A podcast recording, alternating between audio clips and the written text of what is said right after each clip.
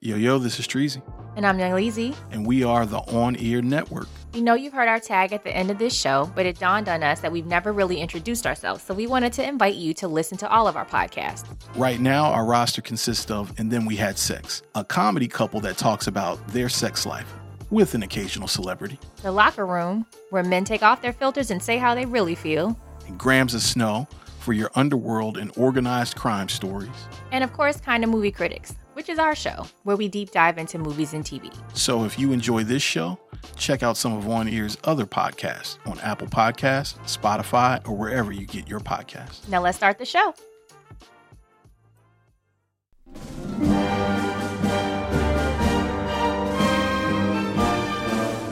Vito Corleone is like King Lear, except he has sons instead of daughters.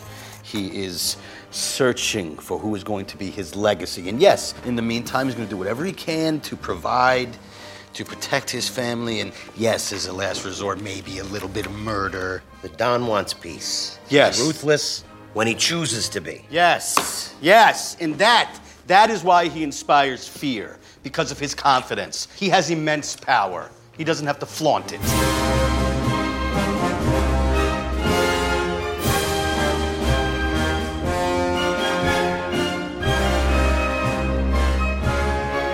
Yo, yo, Hi, friends. what up, peephole, It's popular. on this Mother's Day Sunday? Hi, our moms are gonna kill us. Yeah. My, no, I tried to call my mom today, and she she made it very clear to me that I was I was interrupting her church service, Oh, you tried to call like nine o'clock. Why did you do that? her recorded church service, because I tried to get it out the way. I knew I was a busy man. Tried I knew, get it out the way. That's crazy on Mother's that Day. did that did sound wild. I didn't mean it that Crazy way. on Mother's Day. I didn't mean it that way. But anyway, I called her and she said, you know, hey man, uh, thank you for calling. However, However, Yeah. However, uh, you pastor know, is preaching. I got to go. And then she tried to hit me with the it, yo. And if my mom hears this, I'll, you know, I'm sorry. I put it on blast. Mom. I'm sorry. she tried to hit me with the um. She tried to smooth. She tried to get this smooth past me too. And people will do this because they know sometimes I get like really busy and I'm, I get bad with communication. hmm She was like, "Well, call me sometimes because I've been calling you. I tried to reach you." I said, "Mom, when'd you try to call me? I didn't miss no calls from you." She, said, "Oh, you didn't? Oh, okay. Well, just call me sometime." See, why didn't you just say that? See, why are you trying to make it seem like you've been reaching out to me, and all of a sudden, You couldn't feel her thinking about you. no, no, See, See? that's your problem now. no. Be in tune with the women in your life. Yeah, I guess that that is a theme that I need to. I don't know. I need to come off my high horse somewhere. Six. I think I'm sitting on it and didn't even realize Oh it. my gosh. it. It's a real thing, but No. Anyway. My mom just. your mother's what? I have made a habit. uh, My mother's spoiled. Okay. Um, and it's probably my fault. Mhm. You know, jewelry bags for holidays, stuff like that. Take her shopping. I took her shopping for her last birthday. Okay. She calls me a couple days from Mother's Day and said, "I'll know what you got planned, but don't do it because I want A, B, and C." Uh-huh. My mother sends me a list of things that she wants fixed around the house. right. Not True because I G. and, I'm, and I said, "So you want me to come help you fix this stuff?" She goes, "No, you're gonna pay for it." I was like, "Oh, all right." Wow. It made it easy though. I will say that Yeah. Yeah. because like, how much is here? Go away. Wow. Yeah, she was like, I, I know that you like giving. Okay, all that's great. Jewelry's great. I love bag shopping. Woo, but no, I need a new fence. I mean, wow. So- New fence. Oh no, fence, gutters. There Oh, was she, she want painted. she she went for. If she would have said HVAC, I think I would have think she was running extortion on She, she might be. yeah. I was an interesting child, so she might be well within Yeah. her rights. If we're being honest, Mm. it might just be the interest on the loans. But that I think that that's dope. That that you can you can you know foster that request. You It feels I mean? so good, baby. It Oh my good, god! right? Just sending her that Zelle, I'm like, okay, here. Mm. Oh my god, I wanted to cry. I was like, my mom just asked me for this much money, and I can just say, okay, here. Yeah. So fired. Now, now, how do you think that makes her feel? That she could call on you for that kind of stuff, and that you can deliver. Probably really good because Yeah. she she seemed almost sheepish about it. hmm And she's like, I know, like it's a lot. And I was like, she goes, but you know, you took me shopping, and I figured my birthday. Then before that, I got a jewelry. So she's like, I just feel like you know, it's a theme. So I figured this time I'd let you know exactly what it is I wanted because you know, this about around the ballpark, right? Like if it's not, you just tell me. You can give me some. I'm like, mom, mom, Right, how much money? right, Like, right, right. She's like, are you sure? I was like, yeah. Like she posted about it on Facebook. Apparently, like it's just been. Wow. My aunt texted me. and was like, you're so sweet. You're. I'm like, okay, Right. lady, stop. I I'm glad that you're happy, but stop telling people right. that I got a little bit of money. That got some bread. Right. Everybody relax. They, they start coming to you like the Don. Listen, ain't no tissue with my jowls, which was Ah, that was amazing to watch. I'm learning so much about this movie from watching this show. Okay. Okay. Like, I didn't realize one, I think that they're doing and again, I guess it's the book or real life. Mhm. When Francis said, I'm gonna know who the Don is because I'm not gonna cast it, they're just gonna show up. Or something to that effect. Uh, oh, When they were sitting there, he was talking to Puzo and they were like, Who's gonna play the Don? And he called out that he wanted Brando, Brando, but he right. was like, you know, you'll know the Don when you see him. It's not gonna be a, a casting thing, it'll just happen. Oh, oh no no no no no! I think what he was trying to say there um, was basically if we casted Brando because of the stature of who Brando is, we you wouldn't have to write a scene saying for somebody saying Oh, that's the okay, Don. okay. Like if he shows up on screen, you know he is the he is Well, the he center mass. Either way, for me, it was like, oh wow, that was made manifest. Like he literally said, "Bring me some shoe polish." Yeah, Like just, and I didn't realize that it wasn't in the script that he got shot at that time. It wasn't right. that that voice wasn't their idea. right. Even the jowls, because they made prosthetics and everything for that. So it was like, oh, that's an actor. Yeah.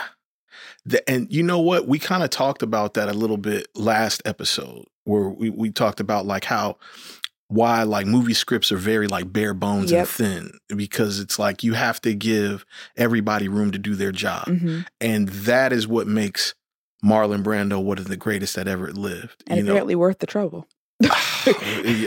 Apparently Uh, you know it's that's something i wanted to explore let, let, us introduce the pod first Yes. and let's come back to this this is the grams of snow podcast uh your favorite mafia drug dealer uh teenage addiction poli sci uh crooked cop all things bad guy yeah.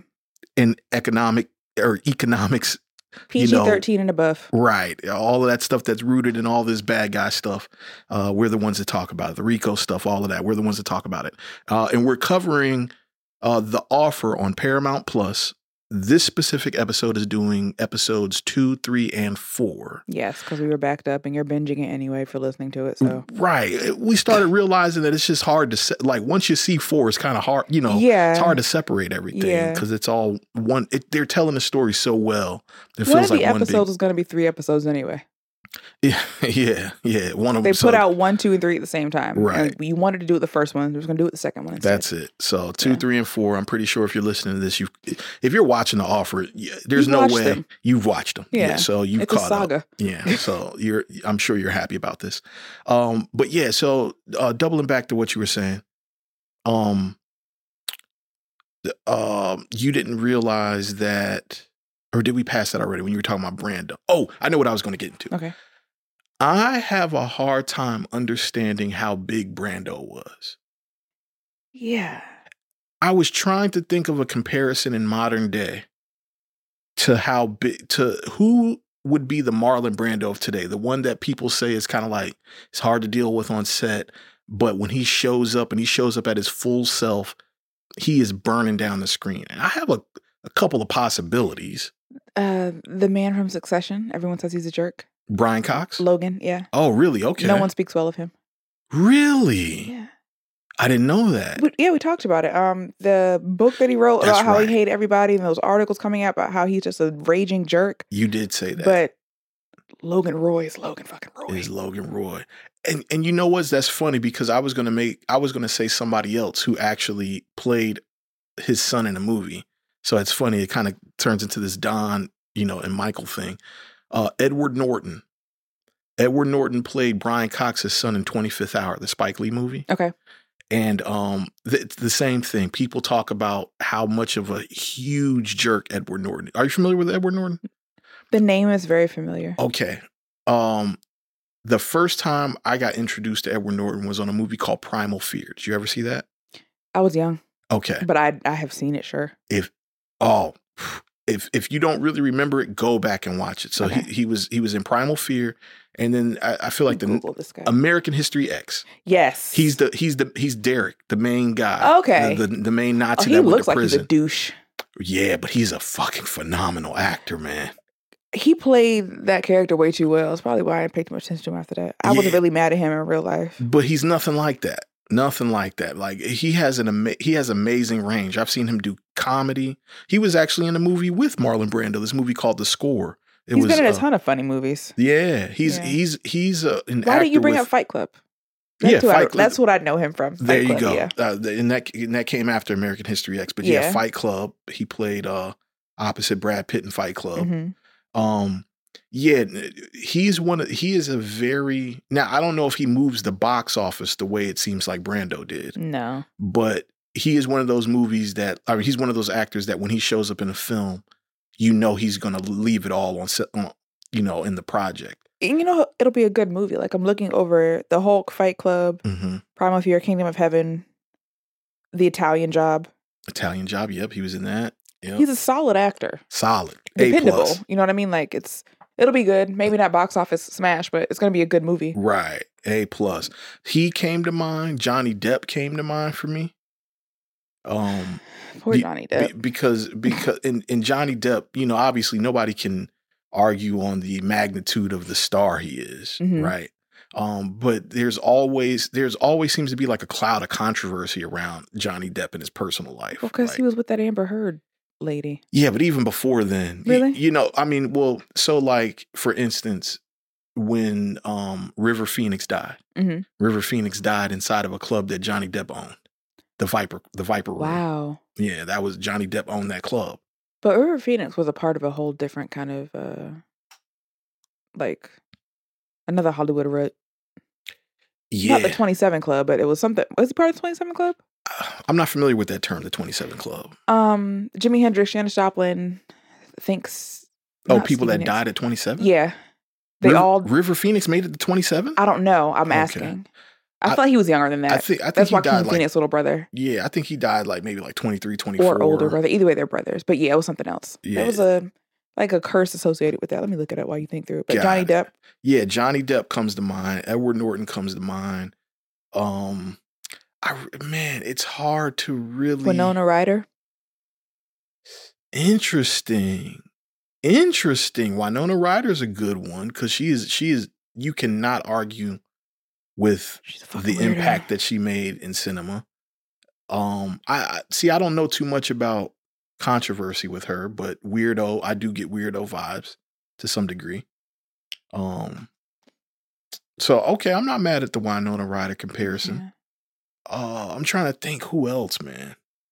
Tho- Those are the only names that really come to. And and, and again, there's stars that are bigger. I mean, I think Yeah. Will Smith, Brad Pitt, Tom, Tom Cruise, maybe, maybe Tom Cruise. Not maybe. I can, yeah, I can see the time, but but but you gotta deal with Scientology if Tom Cruise come around. yeah, Tom Cruise might be the might be the might be the Marlon Brando of our but he doesn't have the he doesn't have the range. Travolta Travolta, has the range and is a douche. Travolta has the range. I've I've never heard douche from Travolta, but that I mean I'm not an The expert on documentaries. I've seen about him have also been about Scientology, so maybe they people speaking were biased. Got it. But he seems douchey. Oh, I got a good one. Six, Shia LaBeouf. Yeah, downright abusive. So Shia LaBeouf might be the might be the Marlon, and I feel like he might be trying to go for that, like he might be. He might have surpassed that though. asshole level. He was abusive to his girlfriend. Yeah, yeah, no, that- was well, Brando also like no, violent? well, okay, so Brando had a whole. There was a whole thing about this movie called Last Tango in Paris, Mhm. Where there was claims of like unsimulated sex. Oh, Uh, Yeah, in, in in this movie called Last Tango in Paris. Now, I'm not hundred percent sure if that is the truth, right? Like, I don't know if there was you weren't un- there. um, yeah, um, like you weren't present for it, yeah, yeah. I mean, I, I mean, wasn't. right? I mean, because well, it was way before my time. you That's know? what I'm saying. Like, so Yeah, of course you can't prove it, but right, right, right, right, right. Good point. Um, but yeah, there was a whole thing about um the the woman who played opposite Marlon Brando said that him and the director, and I forget who the director was of that film. Um, I forget. It's a European director. Um, that they were basically very like abusive towards her on set.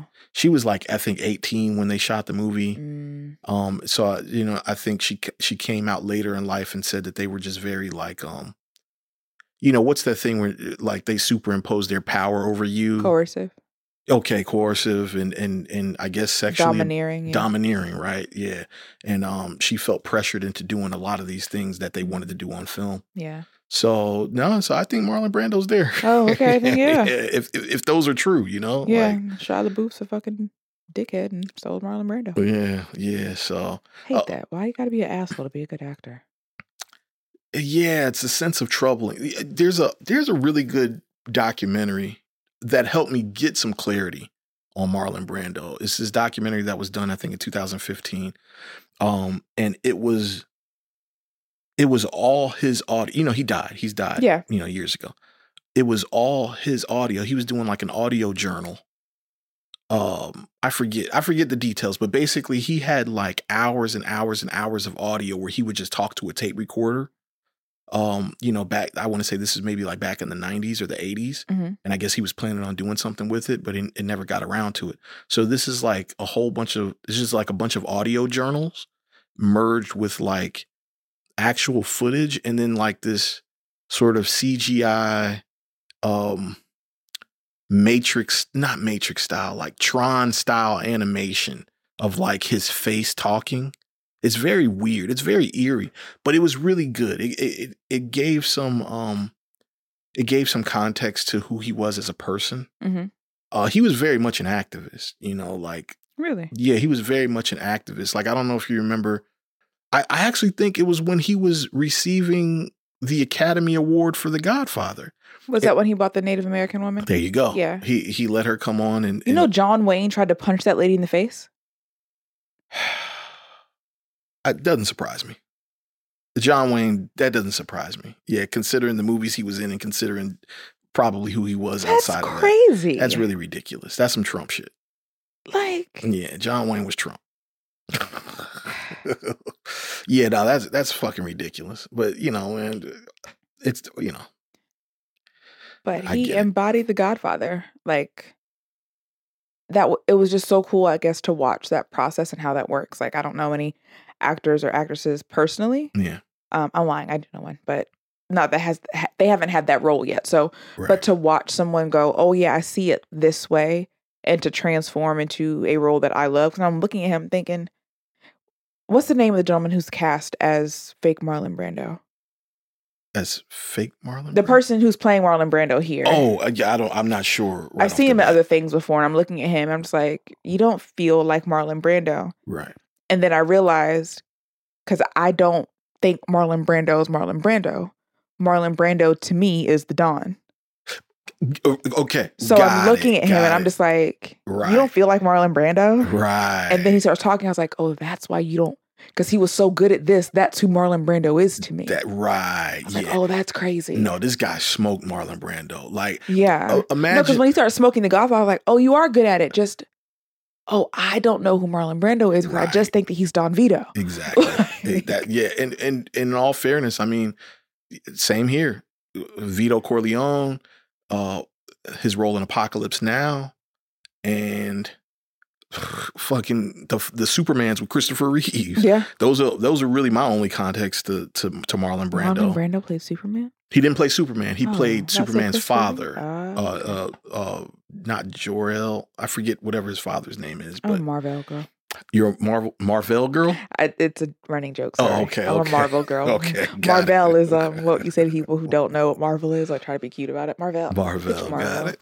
Yeah, no, the, the, this the guy who plays Brando smoked it, man. Because I number one, it's already hard to imitate the, and I wouldn't even say imitate. It's hard to just embody the biggest actor of that generation. hmm But then you have to embody him In his creating role. a character. So it's like he's playing two people in one. Yeah, it's like the inception of acting. Yeah, it's that that that was a that was a big scene in episode four, man. It was really good. hmm It was just, to watch Francis' face, like, oh my god, this is it, this is it, this is it. Yeah. Like it was good. It was so good. It moved me. Yeah, I, I th- that moment when somebody when a character brings life to something that you've written, it's it is a magical moment, man. Yeah. especially when they do it when they do it way better than you even imagined Mm. Because you write it with an imagination, you know. That's why oh, I see nobody but Brando. you Yeah. know that's that was him and Puzo. Yeah, we see nobody but. Brando.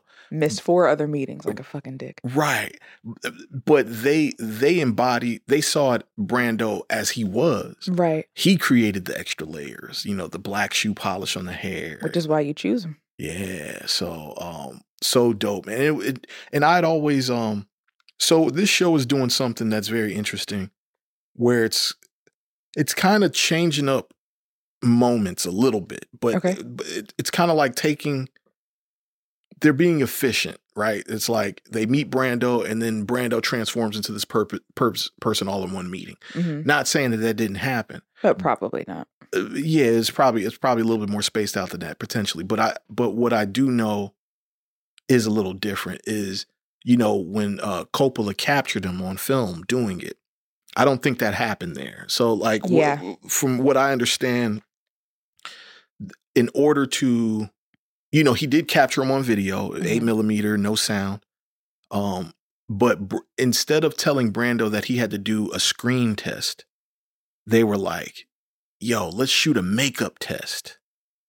And, you know, so so for the makeup artists and Yeah. stuff like that, right? Because they had to build out the prosthetics and stuff. Yeah. Right. But really it was a screen test to show to Evans and and you know, to get the studio Ah. on board. But they had to play some psychology with him. Yeah. So when he did all that, he did all that in a makeup test that that Coppola shot. gotcha. So, you know, I you kind of see where they merged them meeting with him and shooting the makeup test Yeah. in in in sort of one scene, which is you know which is fine because I get it. You got or- Efficiency, like you said. Yeah. yeah, you, you got a few episodes to tell it. Why does everyone hate Frank Sinatra? Uh, if he acted the way he acts on this, Yeah, but I'm just saying, like, this is who knew that old Blue Eyes was a fucking dick. was a was was was talking shit to Joe Colombo. My favorite song is "Fly Me to the Moon." R- really? Yes. Okay. If you ask me, like all time ever, Uh-huh. "Fly Me to the Moon," Fly me to the moon. which is very off-brand for me. Uh, okay. But yeah, but that's crazy. Like Frank Sinatra's out here being a fucking. I figured everyone hated him because maybe he was sleeping with their wives, not Mm, because he was a stinking douche, yeah, yeah. He's a wannabe mob boss. Like crazy but, it, but it's got it's it I'm, I'm i'm gonna tell you it's got me interested like in understanding was he a lot more of a of a boss in that way then they can tell, th- yeah, than than he showed to the public or then just people are willing to share. that He part got kids and carrying on. Like yeah A- and and you said something interesting last episode because he was basically the money you know Yeah. so i guess that gives you a little bit more freedom to speak in that way um maybe to some people or they're more tolerant because you're an earner no, I'm just saying, like people like Marlon Brando hated him. Oh right I'm saying right, outside right, of the right, Italian mob and mafia, like of the five families, like right why does everyone hate Frank Sinatra? Yeah.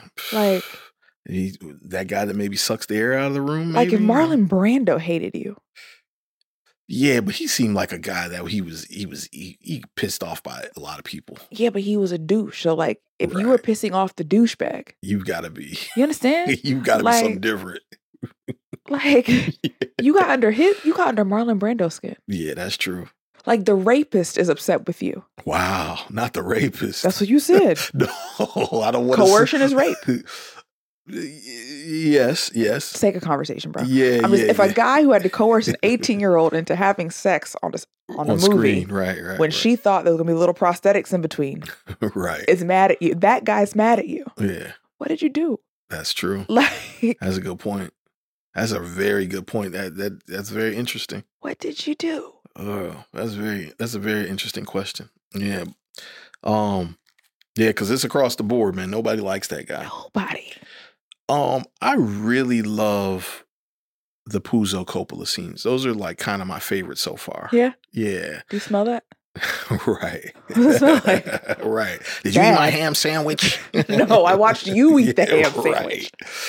Um the the it's very hard for me to believe that these guys didn't know each other before. I mean, I, if they're telling us, I'm guessing that's the truth. But it's just they're so good together that it's just hard to believe that this is the thing that introduced them to each They other. They were friends, soulmates. They had to be if they didn't know each other before that. They yeah, they had to be man because they, they're, they're one and the same man. To Did some they stay degree. buddies?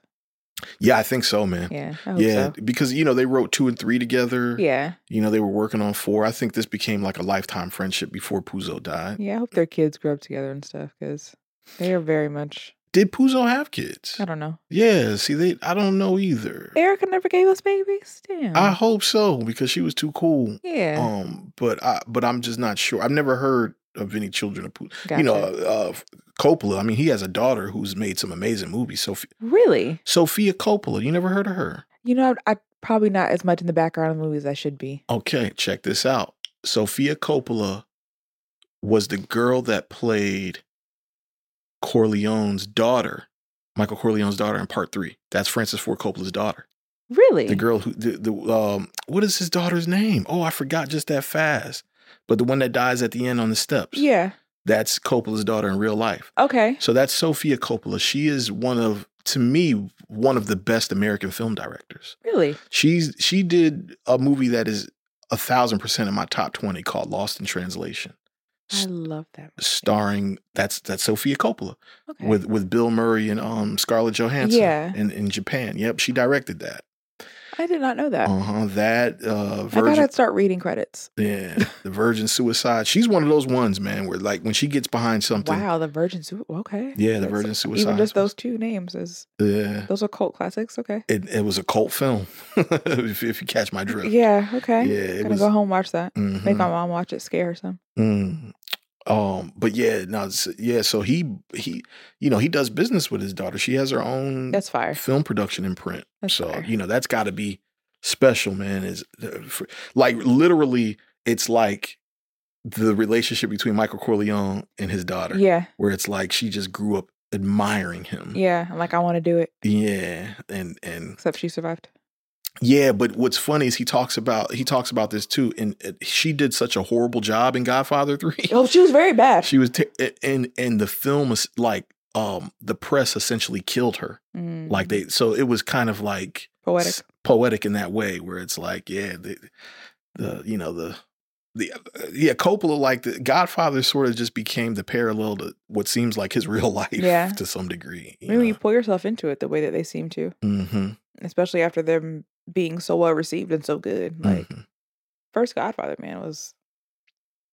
I don't care what Paramount thought they did before that. yeah, right. I, Like- I I never even heard a love story. N- never. I never even heard a love story. Is that a real movie? I think so. I guess so. Like, Yeah, fuck I never even heard of. That's how. That's how much this film towered over anything Paramount. Is I've never heard a love story until this shit. I'm on a winning streak. I wouldn't call one film a streak.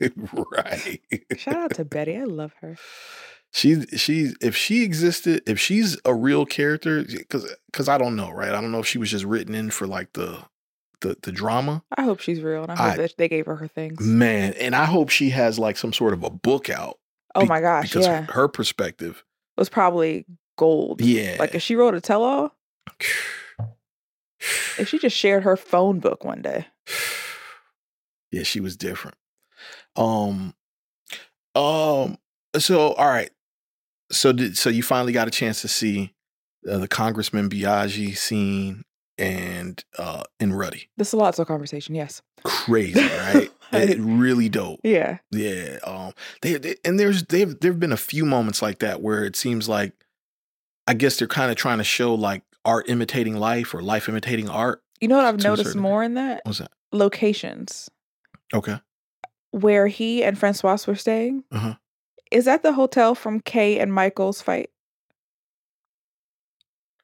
I didn't even I didn't notice that, but you but you might be right. Between that fireplace and that sitting area and those double doors and that I I am very confident that that is the hotel from Kay and Michael's fight. Yo, you might be right, yo. Yeah. That's that's I'm wild. very I'm I'm I'm I'm You- eighty seven percent sure. uh, if, it is, I hope that they kind of like point that out, right? Like when like when they're looking for locations. It felt like they kind of maybe. Oh, you mean the Mhm. rest? Yeah, yeah, hopefully.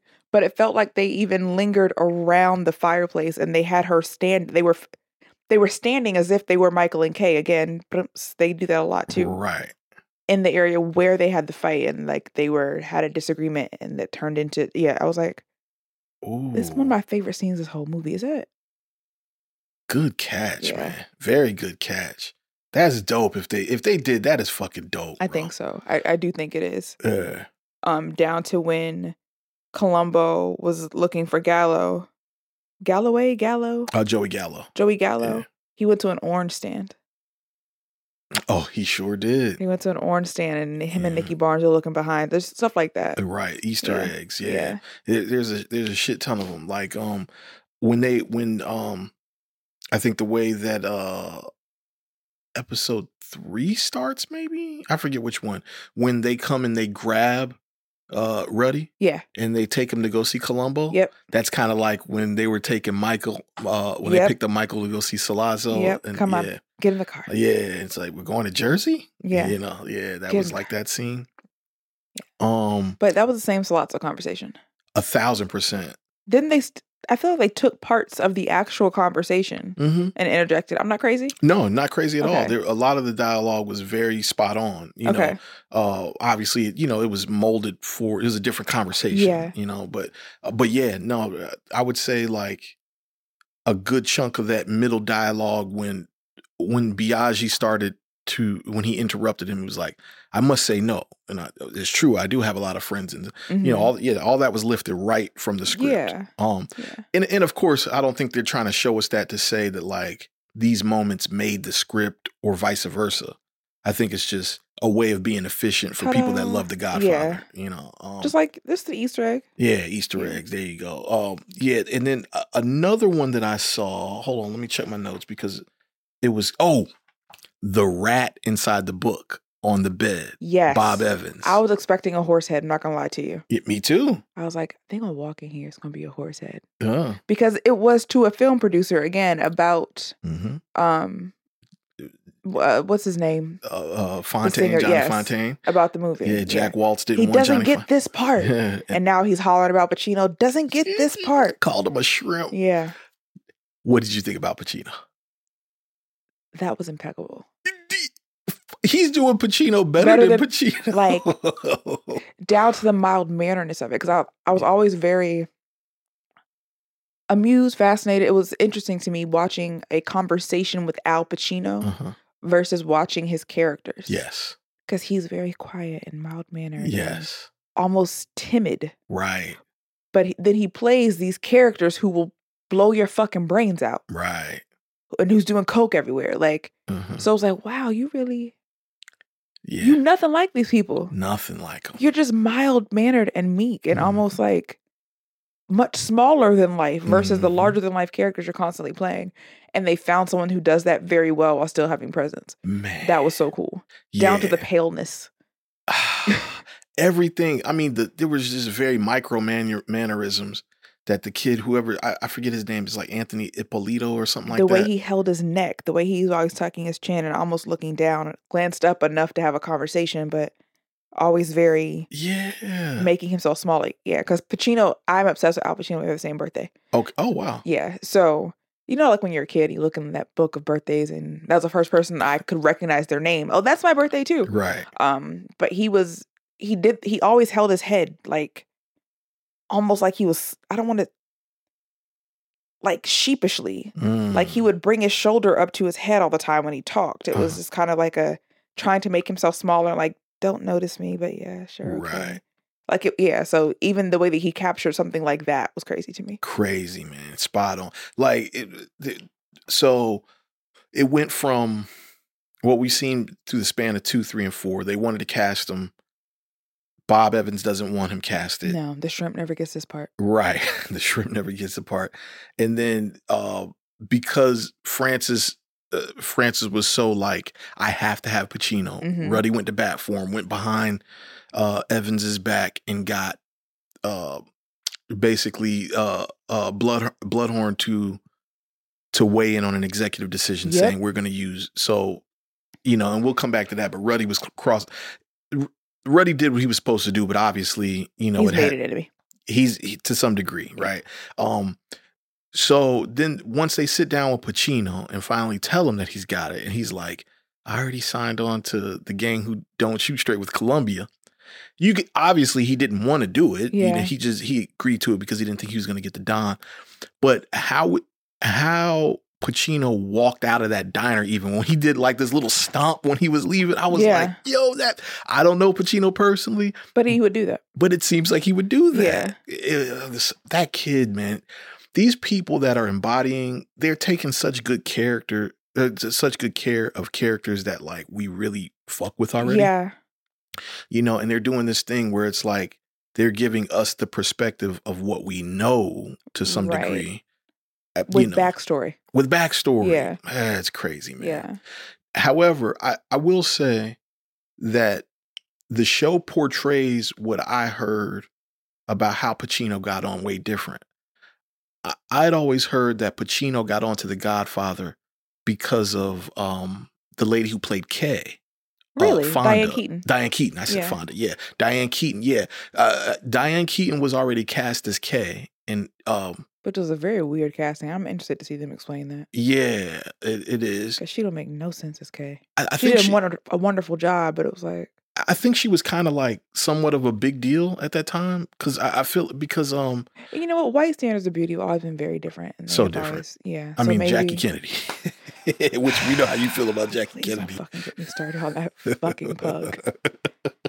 I fuck, he does this on purpose. I hate Jackie Kennedy. bro. I'm sorry. I'm sorry. Sorry, bro. Oh my god, and I don't know why, but I don't. Oh god, I hate her Yeah. so bad. But but I'd always heard that she's the one who pointed uh Francis towards him and said like, "Yo, it's like when he when he looks at you, it's like he's undressing you with his eyes. Like She's one to beat. well, low key, I'm pretty sure that went into it too. You know, uh, but yeah, yeah, I was I, I'd always heard that Diane Keaton was the one that got Pacino on, or at least turned uh Francis towards him. Okay, Um, less interesting, yeah, l- way less interesting. Yeah. They they did it better here. and it gets to parallel the story of the producer in the movie this way. Right, Yeah. right, right. Good point. Good point. Um, I want to talk about Coppola a little bit here because he's brat, oh, fucking brat, you know for good reason. But goddamn, uh, what's the word that you that you put me on? He's like unsatiable. yes, like this motherfucker, yes, he can't just like be happy with a win. No. He, but, however, right, like we're saying this with the context of both of us feeling like Godfather is one of the most perfect movies of all time. right. Okay. So obviously he was right. He was trying to get there. He was trying to get there. Um, but watching like you, you know, like he basically had to be told, like, yo, I'm not going after who you want for Jimmy Caan. I mean for for Sonny. Like, right, We're going with Jimmy Caan. right. You know, and I think the guy who he wanted to play Sonny ended up playing one of the Rosatos bro- one of the Rosato brothers in uh in part two and three. Okay, So he ended up getting that guy on. It was just a little further down the road. But and I just think that you know something I'm learning is there are two types of people um, when it comes to a win. Mhm. There are people who are okay with incremental wins, Mhm. and that seems like what Ruddy is. And you know, okay, this win leads to the next one. Mhm. And there are some people who think I have not won anything until it's done. right. Like all of these are just these are tools to get to a win. This is not a win. I haven't I haven't achieved anything yet, right? Like where Ruddy's like, no, we got this. We're doing good. What did Kobe say? Job's not done. Job's not done. He a Right. killer. Right. Yeah. Job's not done. So Coppola might just be the Kobe of filmmaking at this point. Oh, Like, for sure. so you're a brat, but you'd be right. yeah, you'd be right. Like, Yeah, yeah. He he was um that speech that he gave when they finally got Brando locked in. hmm Um, you know, he he kind of gave a very like cynical, sort of like a downer speech. You know, Jesus. uh, but but he I'm- does that consistently. I'm trying to figure out like, is that part of his negotiation arsenal? Like when dealing with Ruddy, he understands that like if he if he presents his disappointment as disappointed, Ruddy will step up and like and go to bat for him. That's such man- such manipulation, but it might be But but that would be the film director in him because you have you have to manipulate things around you. you have to For the right and- outcome. and everybody has their different you know things that motivate them. yeah, Um, so maybe he's just identified with that in Ruddy. Like, producing the producer. Mm. And then Ruddy had to shut that shit down. Like, nigga, I just went. Like Slim, I have lost my job almost four times now. Behind your dumb ass. Relax. I almost got my boss fired messing with you. Yeah. Relax. Relax, dog. Take that. Take the W. Tranquilo. Everybody, calm down. Yeah. My boss came to my house and threw a script at me. Yeah.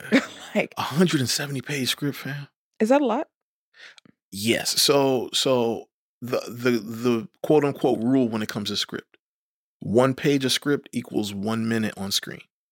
Okay. So 170 pages is, you know, a little under a little under three hours. Three hours would be what, 180 minutes? And how long was The Godfather? Exactly. So so I guess we kept every page. we kept every page. like, Uh, he did. So I thought that was interesting when he sat down with Colombo. The way he got Colombo on board was so brilliant, man. because he knew he was stupid. I'm inviting him to read it. You know what he's gonna do? Not read this. Colombo said, "What is fade in? What does that mean?" Like it's a script term, bro. It means the screen's going to fade in. Okay, yeah, duh. I'm Learn not something new gonna read this. I'm not gonna read this shit. He said, "Listen, just t- taking the word mafia out. That was that, that's brilliant because that's it's right. I don't think mafia's ever I think they say it. The line they said they were going to take out, I feel like still exists, okay. Or maybe it just exists without the word mafia. He says friends. He says the G word, the W word, friends, not mafia buddies. Oh no, um, the, yeah, when Woltz went crazy, Yeah, and he was like, "No, I don't want no, uh, the, the Italian slur, Yeah. the German slur." I mean, he threw them all. He threw all the slurs at the wall. yeah, but Yeah. he where I guess he would have said mafia, he said friends. Okay. Okay. Yeah. Yeah, that's I mean, brilliant. And and I mean at the end of the day, that's what that's what the fan well, And that proves Ruddy's point. Like this isn't about that. It really is just about a family who happens to do that by trade. right. Because The Godfather is not a mafia movie. It's not. It is, but it's not. Right. It- It's about a family who happens to be in the mafia. Exactly. Like it's not a mafia movie. It's about a turning, a coming of age almost of a family. right. These two young boys and who's gonna make it. Like In, in the grand scope of things though, I do want to know did this have more of a positive or negative impact on the Italian culture in America? Um be- everybody loved that fucking movie. I don't know if I had a bad impact. r- right. Everybody loved it, but also It might have mystified them. It- You know what? It did glorify the mafia. it i mean at the end of the day the mafia is kind of like is it's one of those i hate to say it but anytime i see uh, like a T- tony soprano like person like in real life i see if i see an italian dude in a suit automatically right like yeah you you're definitely saw olive oil. yeah, yeah, right so it it did i think it maybe did lean into some stereotypes I, the only reason why i shudder is because we weren't alive before the godfather to know what the atmosphere was around the italian americans We'll let Nicky Barnes and them tell it. You know, this is what it is. yeah it, it like is. that's and again we, we know that's probably didn't start as a bad thing. Right. It probably started as a way to protect each other. Yeah. a way to take care of one another um and it just morphed into something else. For sure. Or maybe it did morph into anything else and the government just decided to vilify it. That two things can be true. Hmm. like okay y'all taking too good care of yourselves. Now Mhm. actually stop it. Well let's make everybody hate you. Propaganda's real. Yeah. Yeah, yeah, you're absolutely right. I mean, yeah, I mean, we we we we spoke on it last episode, but absolutely, like it's it's it's it's economy. I mean, this is this is how you have to build a community. Mhm. They they need pillars of of economics, and um, yeah, and and unfortunately, they have to. someone you know, has to police They, they someone has to police. Somebody has to go go bring the money from other cultures, uh, other communities into their community. so it can has to be circulate. kept someone gets it people hate hearing this but the entirety of a community cannot be trusted to create what order looks like someone Mm. has to be in charge hierarchy exists in humans for a reason for a reason. humans thrive in hierarchies Yeah, and the person who normally gets the top of it is the most powerful is the most powerful, right? so And and and quite frankly, just the person that you know that knows how to plan. I mean, because right impose their will Yeah, impose that's part will. of power too like Mm-hmm, your influence power is just the ability to influence right so mm-hmm, whoever's the most influential with the most positive outcome mm-hmm. should be the person who decides what order looks like. Right. So That's that's true. Um. fucking Francoise. We'll okay. No, let's get there now. there. Fucking So, Francoise. w- so what's your take on this whole on Francois' whole thing? I want her out of here. How come? Um one I will say that it started out with her being what felt like very needy. Mhm. Um And that could just be just the way that I view things and relationships and partnerships, but you keep asking what he's hiding from you. He's Mhm. not going to tell you. Let go. Mhm. And if you know he's hiding something that's probably putting him in an uncomfortable position and he's choosing not to share it with you, Yeah. I would be like, there's a reason I'm not, I'm not supposed to this. Right. Cool, we're moving on. I love this man and I trust him. Next. Right. Um, I have not been in danger. I don't know if he's in danger. It's a grown ass man. Right. I, What am I gonna do anyway? Um, that's one. Two, I don't like nosiness, Mm. and she keep butting her nose and stuff. These are Mm. all very personal things that don't really have to matter. But that conversation with Betty that she had, Right. just a bunch of nosiness. Like, stop, just stop touching stuff. Right. Then she go and take the script. Who told you to do that? Right. Who told you to go to this man's place of business and carry on this way? Right. Then you have conversations behind this man's back with a fucking movie executive. hmm You got your little hotel, that's cute. You got your divorce settlement, that's cute. hmm Um and that, you know, that happens. And then under the guise of I want to help you, I want to help you. Who told you he needed help? Who told you he needed help, man? Who told you he needed your help? But you know what? There are some people who look at things their partner enjoys and are passionate about and say, I want to be a part of this with you. I want this to be a we thing Right. because you enjoy it. And that works for some people. Um, where it becomes Ruddy's fault is he said okay. Right. Okay. And she was right. Every step of the way he placates her. Mm. She's never heard no. When it Mm. should have been a no. It should have been a hey, this this what he said in therapy, he should have said in the beginning. hmm I'm gonna set a boundary here because I kind of like this and I live with you and I love you and we do all these things together. I like to produce and do my job Right. by myself without you. I don't need your help here. Right. Because for her, it's I, I think her motive really is I want to help you. Especially watching his trajectory from when she met him and he was not broke, but wasn't where he's on his way to now. Right. And she's like, You're leaving money on the table. Like, you know, I, you're very ambitious, you're passionate, and a lot of times that can translate to people who aren't creative as you like making money. Right. So, like, because I'm not a creative person, and even having creative friends, I had to shift a mindset of there are certain things that y'all just don't do. You don't really care how much it pays. Right. Um, so for me, what my brain goes to, oh, you can make more money doing this, and they're like, but I don't want to do that, Mm. and that's an adjustment for someone who's not creative. Okay. So in her mind, she's helping. It's a well, I can vet it, and then you can get it, and then you know we'll make this more. And he's like, I don't. I don't need that, bro. But he didn't say that. You're right. He said okay. right. He said okay. Then she comes to the office, running her fucking trap out. Frank fucking. I don't want to say she don't know her place because that's a crazy thing to say, but it might have been a little bit more to the left than to the right as she was standing on, and she missed her mark. She won't stand on the right X. Yeah. Okay. I like the way you put that. She won't stand out on the right X. I like the way you put that. Like, yeah. Th- th- um. This is tough, man. It- You're a That's creative husband. Share share your your point of view. man. I'm. I, I feel Ruddy to to the utmost extent. You know, a lot of what you have to do when you're fighting these wars, and I, I think this extends beyond film producer. Mhm. I think when you're totally engulfed in your work, and your work means something more to you than anything you can express. You know, the the need to get it done, the need to get it out of your system. Um, sometimes it comes before people that Mhm. you love in your life. You know what I'm saying? And the people that truly get it, th- you are the you have a different reverence for them. Mhm. This is why, you know, him and that casting director ended up looks like slept together. Yeah. Because she put it perfectly. Like nobody's gonna understand why this particular situation, Pacino getting the job to play Michael Corleone, nobody else is gonna understand how important that is. Yeah. You know, b- some people are going to write it off like it's not that big of a deal.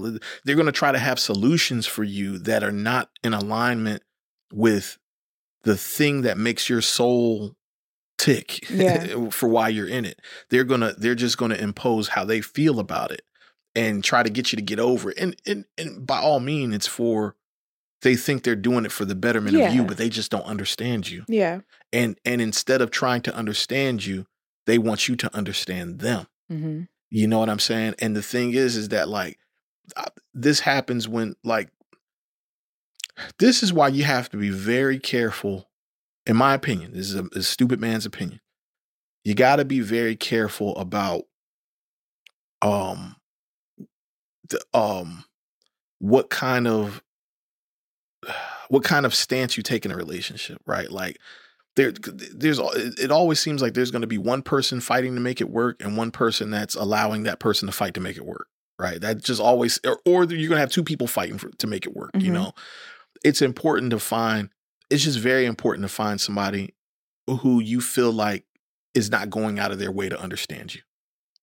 Yeah, it, I know that's a hard thing to figure out, but it, and this is why I understand why people say you have to fix yourself before you find somebody. Yep.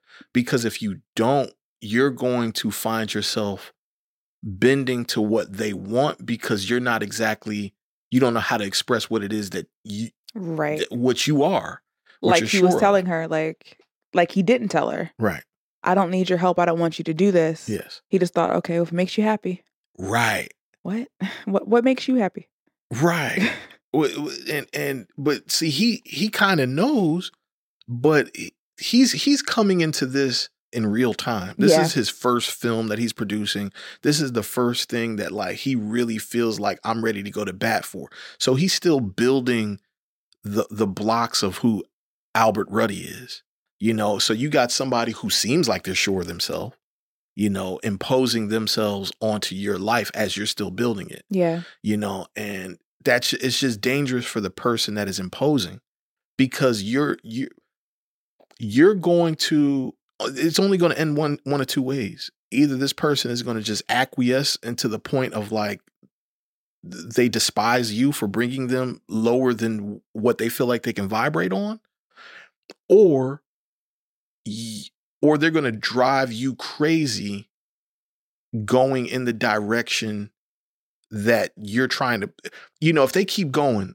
he's never going to open up he's never going to be No, you just What showed me. I, you- just showed me I couldn't do it. yeah Yeah. You- you- I, i'm never going to be the transparent person that you want me to be not because like i have he's he's not hiding he's not he, he wasn't sleeping with anybody else he's not taking money from him The Godfather, and you knew about it. that's Right. it i'm i'm not cheating on you like And it wasn't even so much. I don't know that she felt betrayed. I think it was.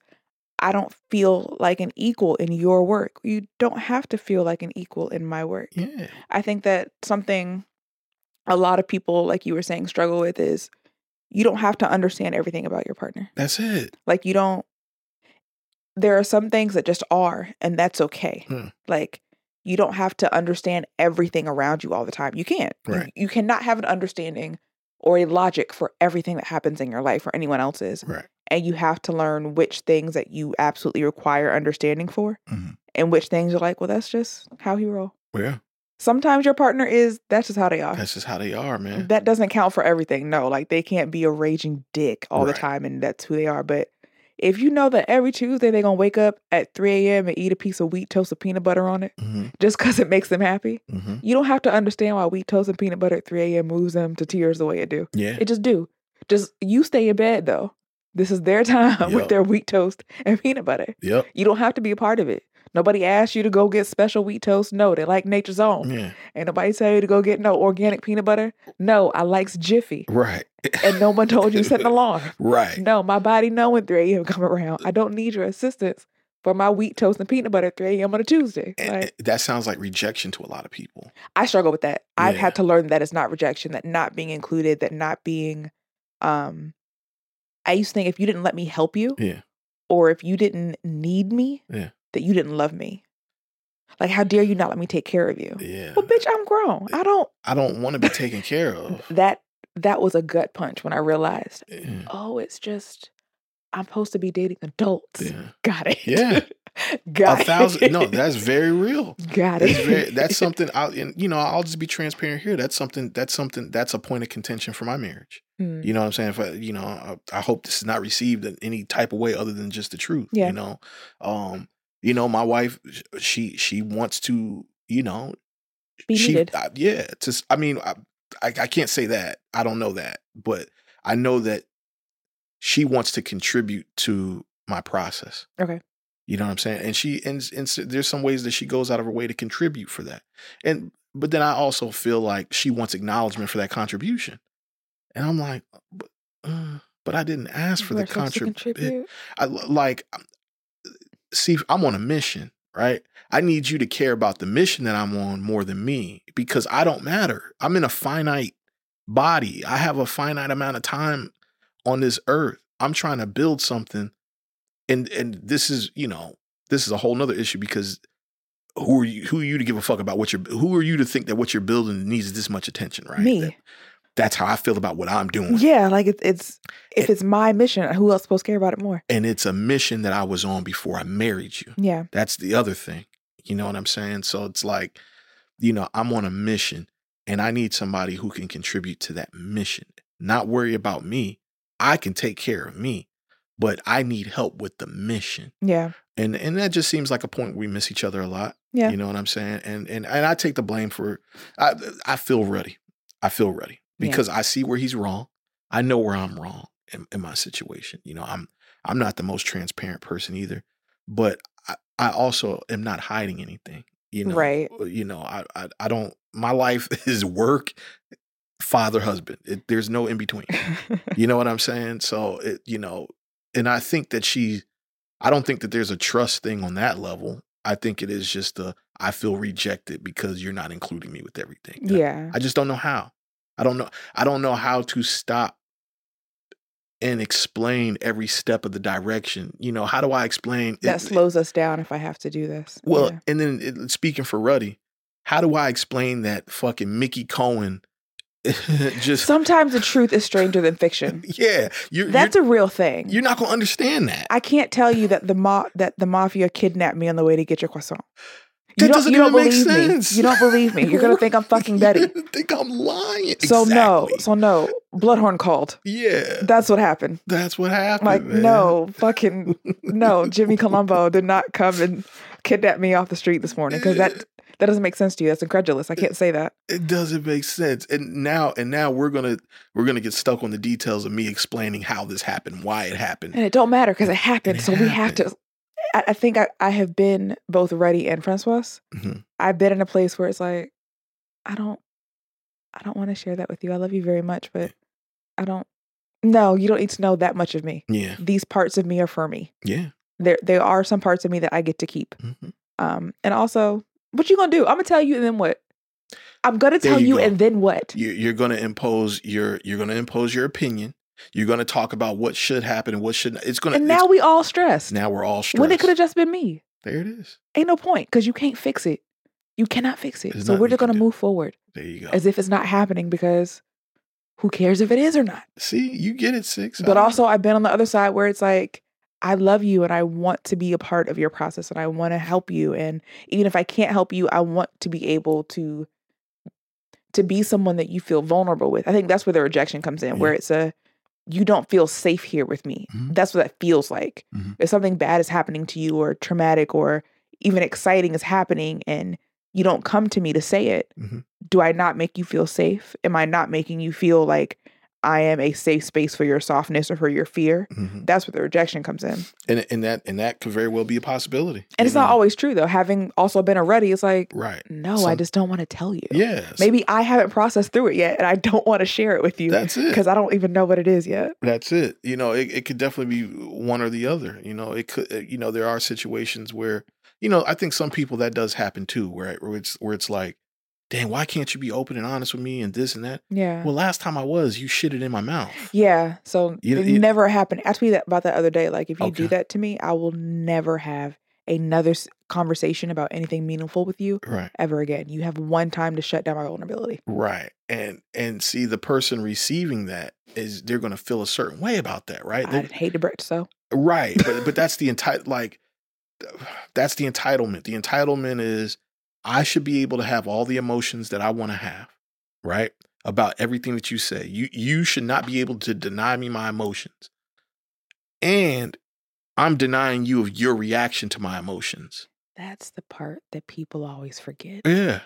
you can do or say whatever you like. Absolutely. People are like, oh, you have to hear people out. And if I'm honest, I should be able to talk to you and be honest with you. Hmm. You're absolutely right. Hmm. But then your honesty does not guarantee you whatever response you wanted. It doesn't. It just means that you were honest Mhm. and that your emotions are validated and heard and understood. But I get to also Mhm. have a response of my own Mhm. and emotions of my own. And if I am strong enough to act on my emotions in accordance to the way that I want to, Mhm. and you weren't, that's not my problem. Right. So people are like, oh, well, I wouldn't have left you for that. That's stupid because I'm gonna leave you for it. I'm definitely leaving you. Yeah, because I'm out of here. I know what I'm to do. Yeah. You should have more resolve. Hate to break it to you, but Yeah. like, That's a fact. people forget that part. Well, I was honest with you. Thank you. I know.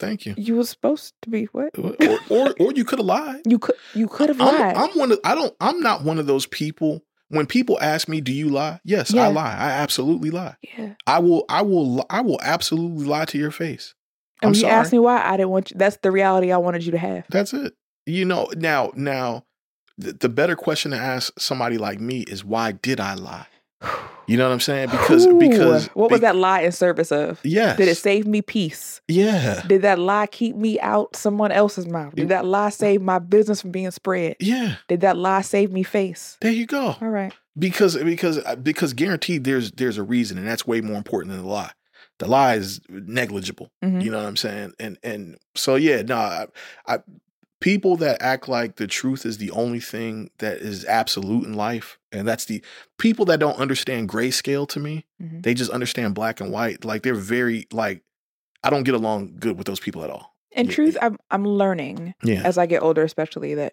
and in therapy. Shout out therapy. Hmm. Truth can be very subjective. it is we can tell two different stories about the exact same thing. Hmm. And because of where we were standing when it happened, hmm they're two different stories, but they're both the truth. hmm Like if you're looking at the front of someone and describing them, I'm looking at the back of someone and describing them. Mm. We're both describing the same person, but we have different descriptions. right But so yeah, I'm, I'm learning that that can't be absolute. And like you said, some oh, like I we both said, truth is sometimes stranger than fiction. way strange And it's easier to say, no, I know clouds are normally white, but that one's purple. yeah It's not. Pur- it is purple. I promise. It was purple. I saw it. right and, and then there, and then there's degrees of it too because like you know just kind of reeling it back to the godfather when you think about when you when we meet vito corleone Mhm.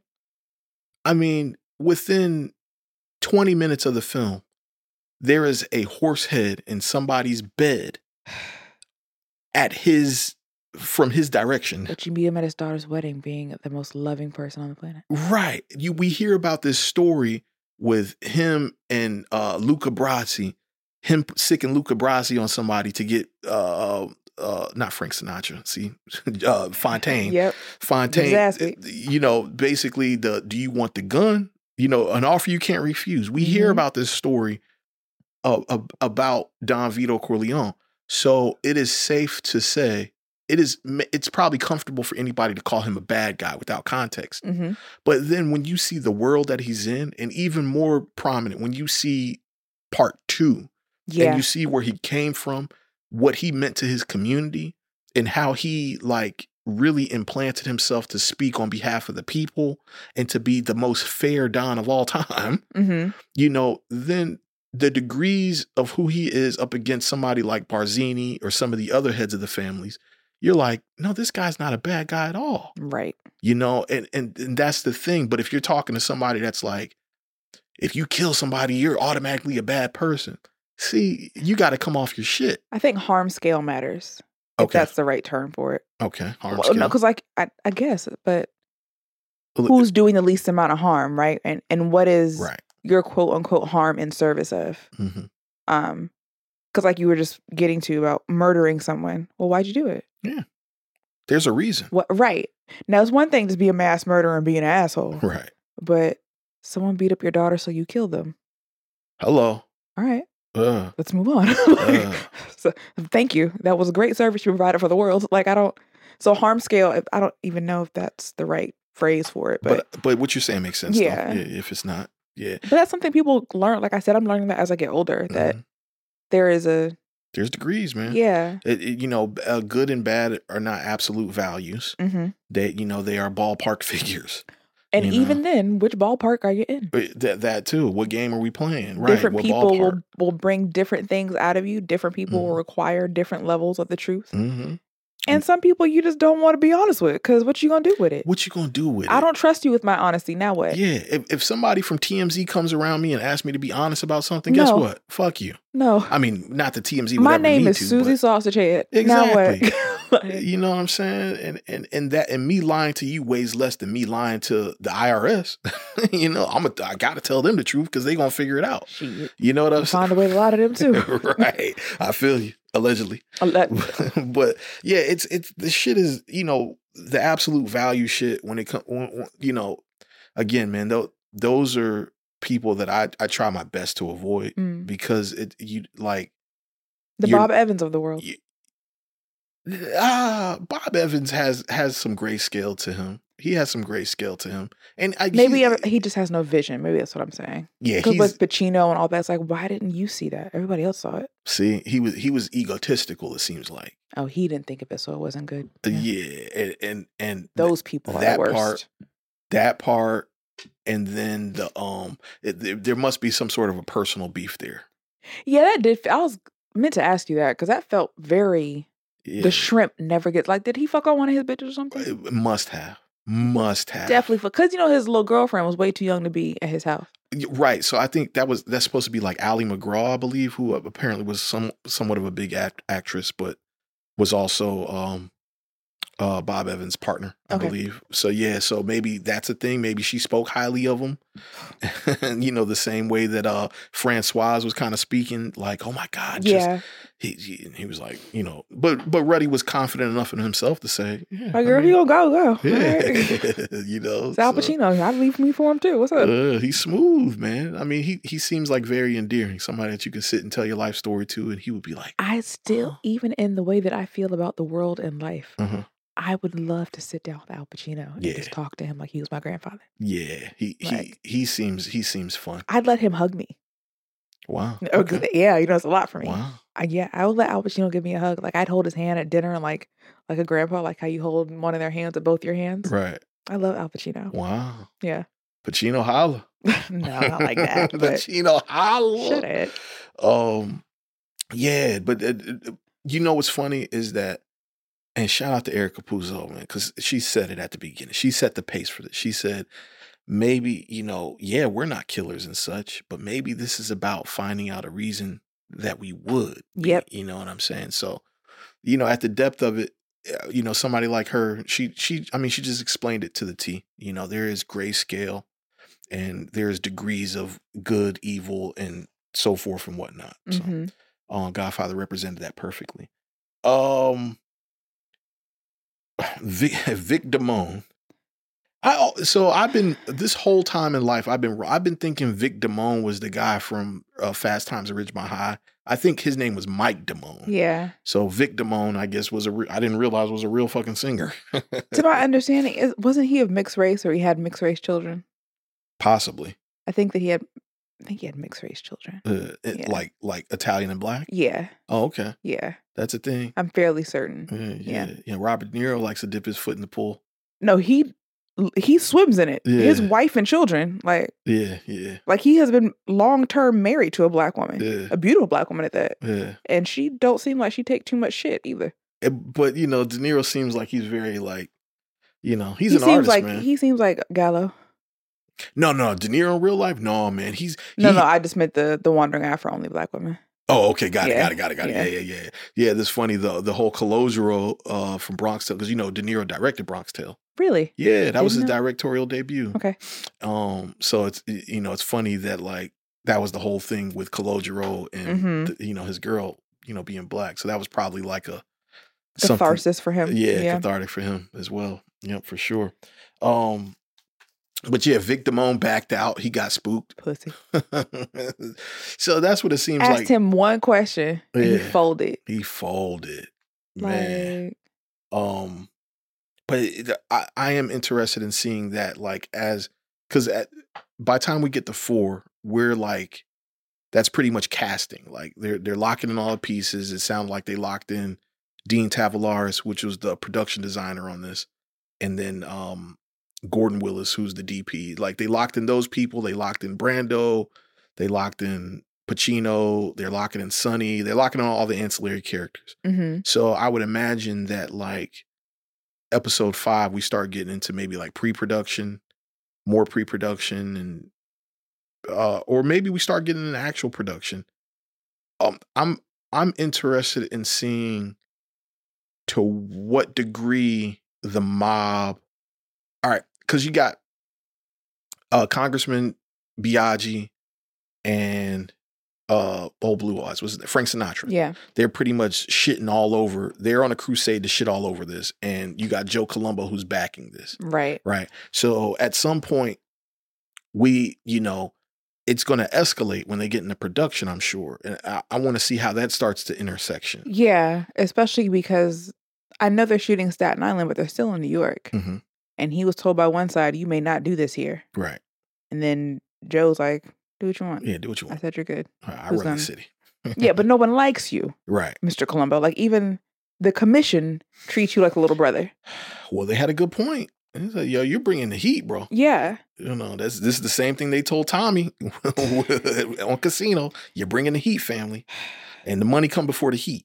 Fam, not even just that. Like I think in every um movie about Italian people who happen to I, I don't know if I like the word mafia anymore now. every mafia Right. movie now. Yeah. Um even in Goodfellas, like when you would you cheating too much, you gotta go home. Yeah, you gotta go home. It was cute. You making too much noise. Yep, You gotta go home. Mhm. Your wife is wilding out. gotta go home. I think it's always a thing. You got look, it's cute, but you gotta go home. yeah, Yep. Yeah. So you causing all this trouble. You can't just. Yeah, I, I'm. I'm interested to see what happens as they start filming, especially because Mhm. they got to be outside, they gotta be outside. dressed this way. Yeah. Like I imagine, it looks like the some of the streets they're showing us in Harlem is that where some of the parades took place. Like Right, right. Well, In the second one. Little Italy. little. Okay, Yeah, well, yeah, yeah, they were in Little Italy then. Right. But either way, you got to be outside. People are looking for you now. Mm-hmm. Frank Sinatra has a vendetta for you. He's talking to the Times Mm-hmm. about you specifically. Mm-hmm. Bob Evans is going to be butthurt, I'm sure, or it seems like he has a reason to be. Yeah. the embarrassment of it, the sneaking, not sneakiness, but the around my back of it. Yeah. And he can understand it was in service of the movie, but especially as he realizes it's gonna do well. See, that's what I want to know. How much credit does he take for it? When, because I, I, I believe, so I think Brando gets a, a, an Oscar off of this, and I feel like Pacino gets an Oscar off of this as well. So if Pacino Probably. gets an Oscar off of this, and you were the guy that didn't want him, Does Bob Evans ever even admit that? right? Or do you take credit? Like, oh yeah, you know, of course I greenlit it. It's my, you know, which it, it it's in your right to do because your name is at the top of the top billing Yeah. in terms of EP. Um, so of course, you know, you would take credit for it, but you know, the, people behind the scenes know how much shit you gave to get here, you know. Um, which that's all that's just always the thing, man. Like you got somebody like Francis Ford Coppola, who is one of the greatest directors of our time, even though he doesn't have like a huge filmography. eh, For everything he didn't do well, you know, the Godfather makes up for any any deficiencies in his filmography. But Yeah. he also did Apocalypse Now, which is regarded as one of the best movies of all time. And then he did another a, a- a movie that I really liked. A lot of people don't know about with Gene Hackman called The Conversation, um, Mm-mm. which is yeah, it's a really good film. Uh, just about like counter surveillance and stuff like that. The conversation. It's called The Conversation. Basically, like Do you know where it's streaming at as of right now, or no? I'm not sure. I'm I'll not look sure. it You know, I- a nigga got it on DVD. You know what I mean? but it's essentially about like this guy who is like a private detective who's really good with counter surveillance. He's like spying on this lady that he was paid to do, and he ends up hearing a murder. I feel like you talked to me about this before. Oh, maybe, maybe because it is one of those films, and especially for the time frame, because I think he did it in between Godfather one and two, so this had to be like seventy three. Mm-hmm. I think when the conversation came out, In seventy four. 74? Filler, and um, Gene Hackman, John Cazale, Allen Garfield, Cindy Williams. Yeah. Okay. and yeah, Harrison Ford. Harrison Ford. That was one of the first. That was one of his first initial offerings. Uh, yeah, he he played a small role, but yeah, man, it was a very interesting film, very well done. You just brought up a name that I want to speak about, and I never know how to pronounce his last name. Um, uh, John Cazale. Cazale. Cazale. Okay, John Cazale. Cazale, I think, was on the track to being the best Italian American actor that we've ever seen Really? if you he he had a very short run because he died. He died of cancer, I believe, uh, in the seventies. I think he gave us five films in the time that he was alive, and those five films were Godfather One, Godfather 2, because he played Fredo. Okay. Deer Hunter, which eh, amazing film. That also with Robert De Niro Quite the discography. Chris, Christopher Walken. The Conversation and Dog Day Afternoon. Jesus God. He gave us five classics. He was five for five. He might have the best like ratio, filmography ratio of all time. He's like, I'm gonna tell you who he's like. If we're if we're talking about like rap music, he's the Biggie Smalls Okay. of of of acting. You know what I'm Okay. saying? Where it's like if you talked about the greatest actors of all time, you could arguably mention him. And then of course there's gonna be some people that's like, of all time, I mean, he only had like a five year run. But then five years. Oh baby. Yeah. And he was knocking down Meryl Streep. That was Meryl Streep's side jump. I mean, not not side jump, but that was was his Day-Day. Yeah, that that yep. He was he was Meryl Streep's He jump. live off dating white future alone. Come on, man. Come on. So it you could you know, obviously that sort of talent is attracted to that sort of talent. Yeah. And we know the level of talent that Meryl Streep is. So you can only imagine like where where Pacino and where we held Pacino and De Niro at. She'd be there. Not she, she, is there. Yeah, excuse me. uh John Cazale uh Oh, Cazale. Yes, absolutely. We would absolutely be talking about him. he held his bones against Pacino. Dog. He was Opposite Pacino at that. see, he was he was regarded as a better actor at, than Pacino then. You see what I'm saying? Yeah, he that's what I'm saying. He was the man. If you go back, have you seen Dog Day Afternoon? Not in a very long time. I saw it as an adult, but very long time ago. When you go back and watch Dog Day Afternoon, John Cazale was menacing. Like uh, Pacino did a good job, and I think like we have a different lens because Pacino was the bigger name by the time we saw yeah, Dog Day Afternoon. yeah. I watched Godfather for Al Pacino for But when you watch Dog Day Afternoon, that is Cazale's movie. Okay. Period, point blank. Okay. And Pacino was just living in it. okay. You know what I'm saying? But he was menacing. He was like, he just had this presence about him that really, really worked. And then you see what he did with Fredo. You know what I'm saying? Like he was very meek in the first one, but the second one, he, uh, you, you're my kid brother. You take care of me? me. I got ideas. Yeah, that's not what I wanted. I'm smart. I'm smart. Not dumb like everybody says. I'm smart and I want respect. Yeah, all of that, dog. He said, "Don't ever come see my mother when I'm with her. I know you smart. However, if you're as smart as you say you are, Yeah, don't come see my mama when I'm seeing my mama. period. Okay? I know you smart. I know, baby. I know. Those two guys opposite of each other. Damn. That's why they go Pacino. He was like, I know you're smart, honey. However, calm. yeah, Sway from my mother. yeah. Woo. That's some tense shit. Um, I'm trying to think what else. What else? What else happened in two, three, and four? Because there's a lot.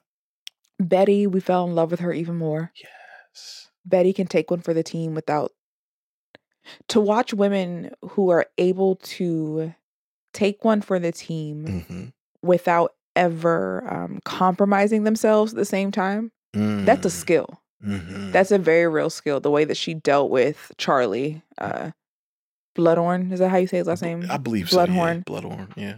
The way that she placated him, but still, you can't make me do anything. Right.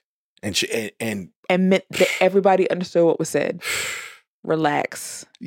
But I also need something out of you. yeah, So I'm gonna get it. I'm gonna get it. And her willingness to do that. Cause you know, Betty don't that's that's not her game. right. That's not that's she's not here to do all that. Right. Betty is here to make sure you make the right phone calls. she is Mhm. not here to fake entertain old Austrian men. Right. But she but to be able to do that and the way that she's able to maneuver in rooms and uh, benevolently manipulate people Mm. because all manipulation isn't bad, right? Mhm. Like I think we live our lives manipulating each other and ourselves, but the way that she makes mo- rooms move Mhm. for to her will is is important, Mm. and men can't do that, Mm. not in the way that women can. True. I think men can, of course, get you know responses, but there's a finesse that women have to it that people feel much more comfortable with a lot of times. yeah. For women who are good at it, um, you you don't feel like you're being played. You almost feel like, oh yeah, this was my idea. Right. There's value in that, and having a woman around you who can appeal to people that way. Yeah. And Betty mastered that. If Betty's a real person, she mastered that. And, and she, you're you're spot on with that. And it, even the way like she handled Francoise, like uh Mhm. Francoise is like you, you know, she built the, she she cut the boundary with Francoise and like, yo, yeah, I get it, that's your man, but like I have a loyalty to him in a different way. She said, I'm not going to lie to you, but I'm not going to tell you. I'm not. That's it. My lord And something about, I thought we were, you're a very loyal person like that. She said, yeah, but not to you. But not to you. Yeah. Oh, and Francoise loved that. You know, she was like, you know what, bitch, you're right. Oh, yeah, I tried it. because I because I know my man is in good hands with you. Right. But, but then to see her sort of like flip that to some degree when Francoise started like imposing herself too much. Because what you doing? You know, she she gave Francoise that space. She didn't disrespect Francoise, but she was definitely pulling Ruddy to the side, like, "Yo, get your Get, get her. What, what is she? she wild. What is she doing? she here? fucking up the Why- mission? She on the wrong X. yeah, She is not standing yeah. on the right X. But that's a like you uh, to your point. That's that's a skill too, man. Because like I think um, I think when people, it's hard for people to suppress emotions hmm and to do what's best for the situation that may be against how they would normally handle something, you know. And, and she was just she she was spot on that because I feel like most most people probably would have went at Francoise' neck. And then you would have caused a whole nother issue. Because now he has to be on her side. That exactly. is his partner. You have to let him finesse that. You have to give him grace. Like, hey? Again, something I learned at work is we don't have emotional conversations at work. Yeah. Something's bothering you at work. You tell me what the problem is, not how you feel about what's making the problem. And I mm. will get the undertone of how you feel about it, but you want me to fix the problem, right, not your feelings. I'm not your therapist. I can't fix your feelings. right, I'm here to fix problems for you. So, hey, Francoise is making it difficult to communicate with our uppers mm. because she is stepping out of place and having cross conversations. yep, And what you feel like is, who the fuck this bitch be talking to? exactly. But you can't say that. right, it doesn't serve anything. You have to say, she's making our jobs messy mm-hmm, and I can fix that problem. mm-hmm. So, yeah. Yeah, you got you gotta you gotta love people that can distinguish the difference. Cause, Yeah. because everybody cannot. Everybody cannot. So yeah, no, thank you for bringing Betty back up because she was she's she deserves that love. It's my girl, France, fucking Francoise. Yeah, man. I, I I'm I'm glad to see that she left for Paris. I hope she doesn't come back, and not because she's. Eh, it's one of those things where it's like she's not a bad person. You, you You're just in the way. you're just in the way. Yeah. You know, and, and and we know what the Godfather meant to American culture. So we kind of need you out here so this movie Right. can get done. Because you almost robbed us, girl. you almost robbed us. Like, I uh, love you down. Yeah. Not like this. You're doing the most, man.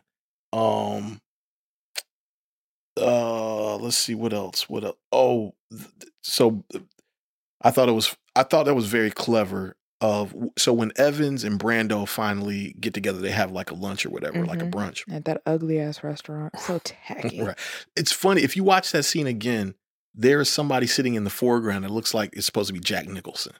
Because I would imagine that that restaurant is probably like a restaurant with stars, right? Jack Like, Nicholson got to be a thousand years old yeah, he's been through a lot of different. because he's been uh, on the sideline of Knicks games all my life. Yeah, not, Long not Knicks, Spike uh. Lakers. Lakers. He's he's the Laker Spike Lee. Yeah, he's the Lakers Spike Lee for sure. Yeah, but but either way, he been doing it long as Spike Lee. yeah, And you was also almost in The Godfather. yeah, You yeah. That so, it, but I thought that that was cool to show like Evans and Nicholson's relationship because again, I also know Bob Evans from being a pr- producer on Chinatown.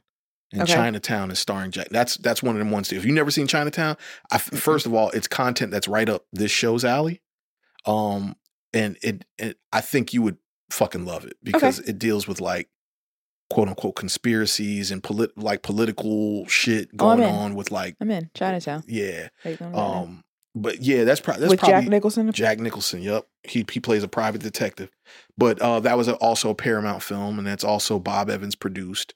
Um, so it was cool to see like that. There was like a, a small conversation that they had on the phone where he was talking about bringing him in. I think as Michael or yeah, whatever. when he was in the bed and baby girl was like, I ain't getting no dick tonight. Fine, good Yeah, exactly. Yeah, Um, so I thought that was cool, and thank God we did not get Jack Nicholson as Michael Corleone. dude, could you imagine? This would have been a shitty film.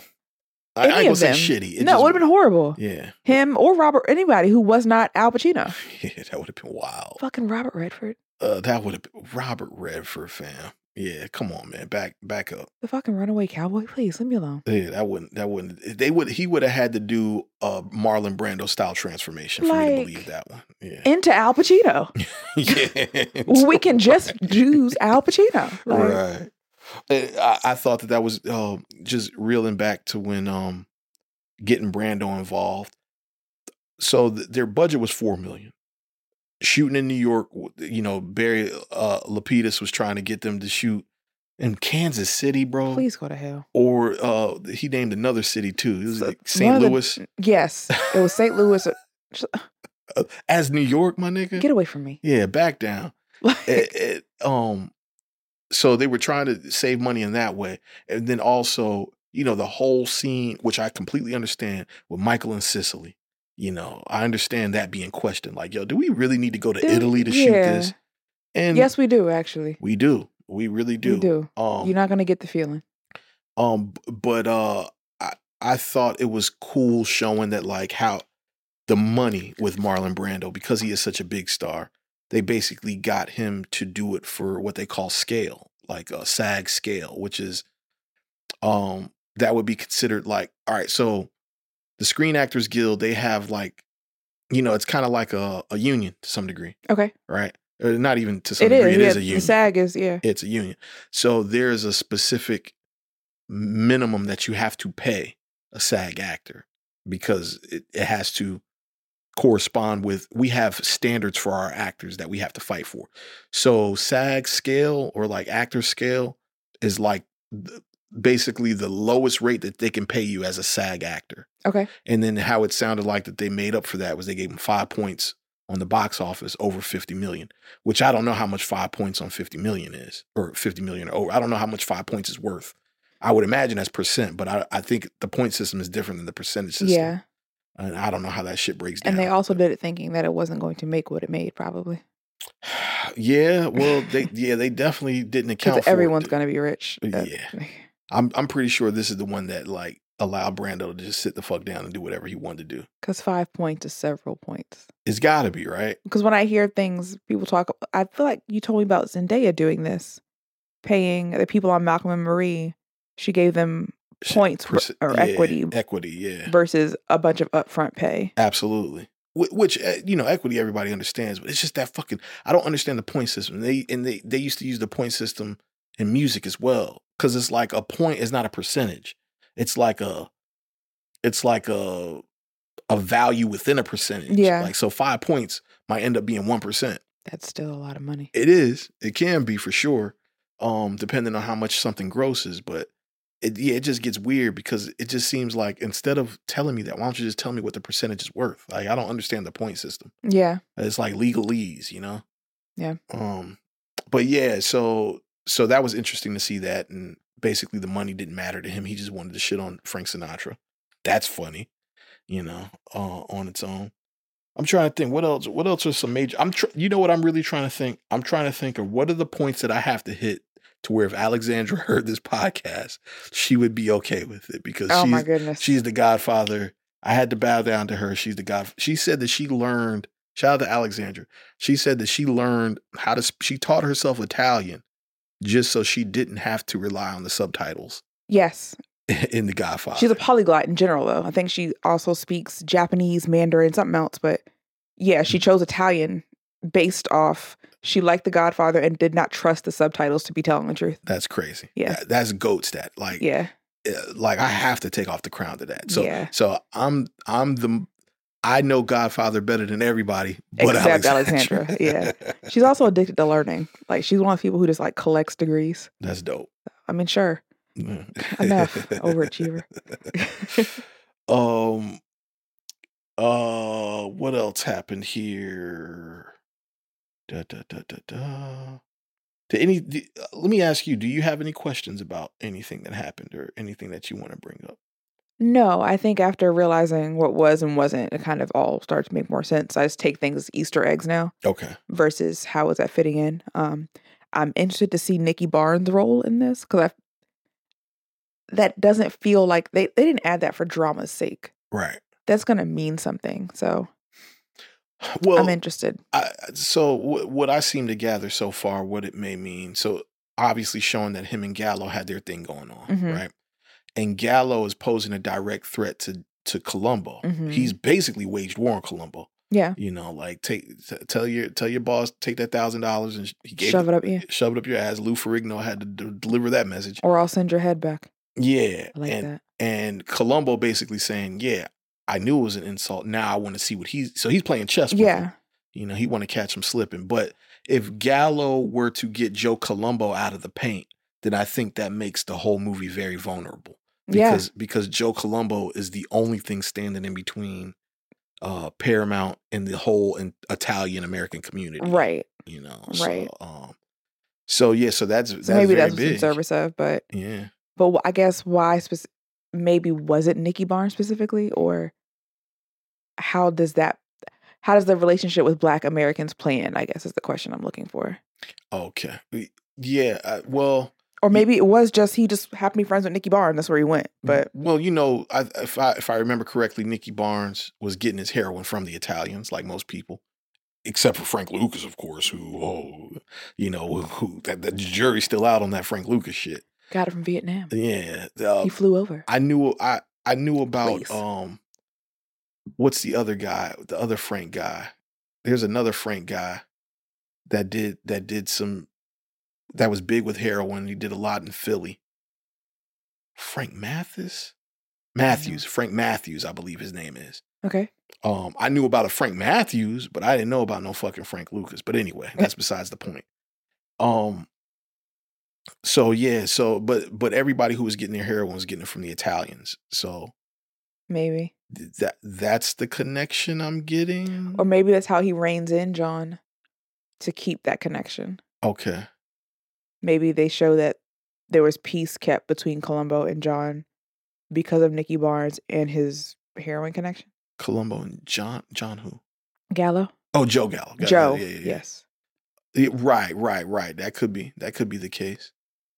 Uh, You know what's funny? I just thought about this. Speaking of heroin and connections, so there was a part when they first got into the production office in New York.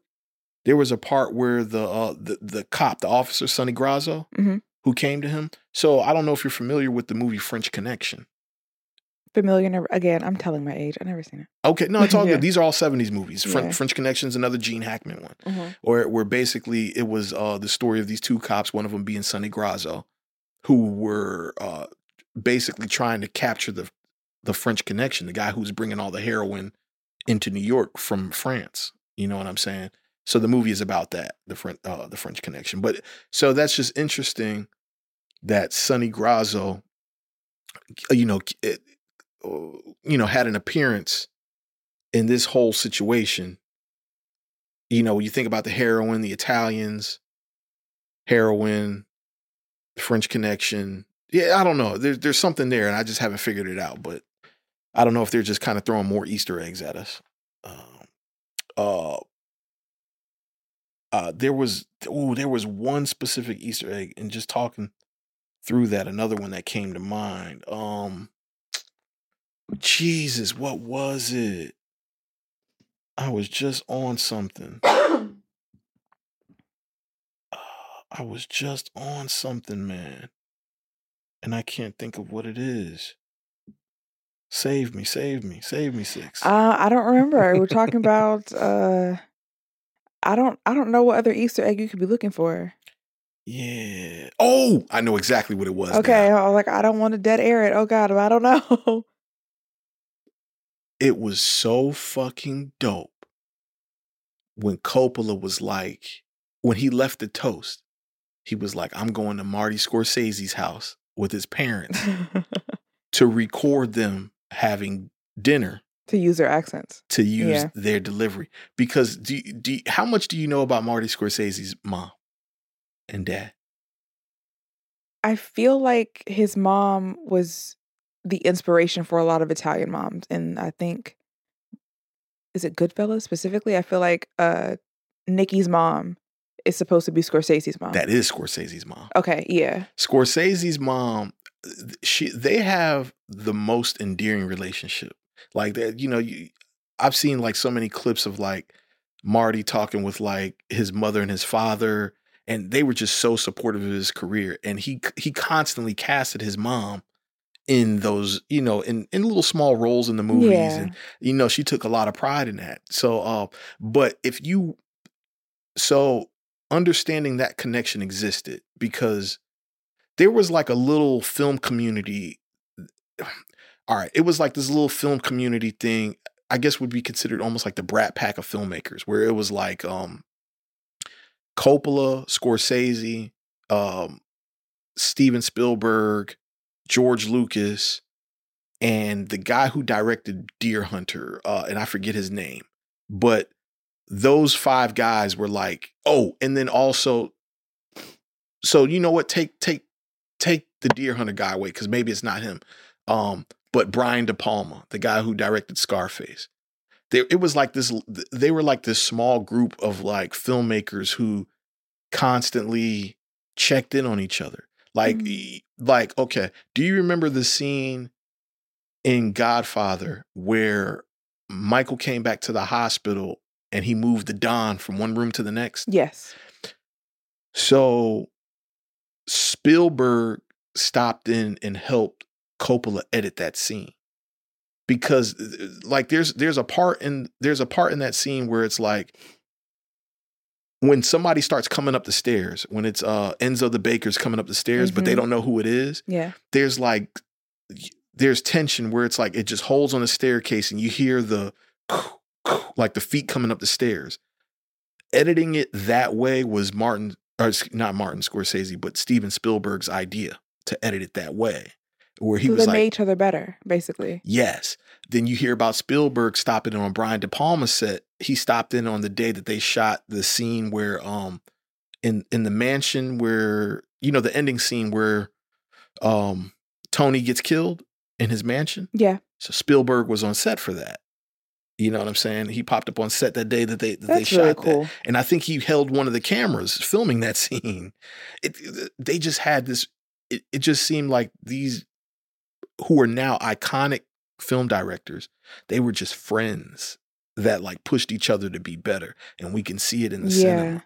So to hear him talk about, you know, going to Marty Scorsese's house and hanging with his family to basically get context for Italian families.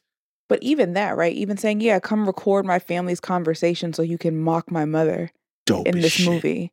Like being comfortable to tell someone that. Even that just shows, yeah, I want you to be as good as I am and I want to be as good as you are. And let's build this community to do it together. That's There really you go. cool. dope as shit. And and what's even cooler is at this point, if there's anything that Scorsese had out at this point in terms of a film, the only thing that he probably had out was uh uh uh what was it Streets of New York? Gangs in New York? No, not Gangs of New York. He his his very first film, Mean Streets. Okay. I think Mean Streets was probably the only thing that he had out at this time. But I think he might have been working on Taxi Driver, which was De Niro.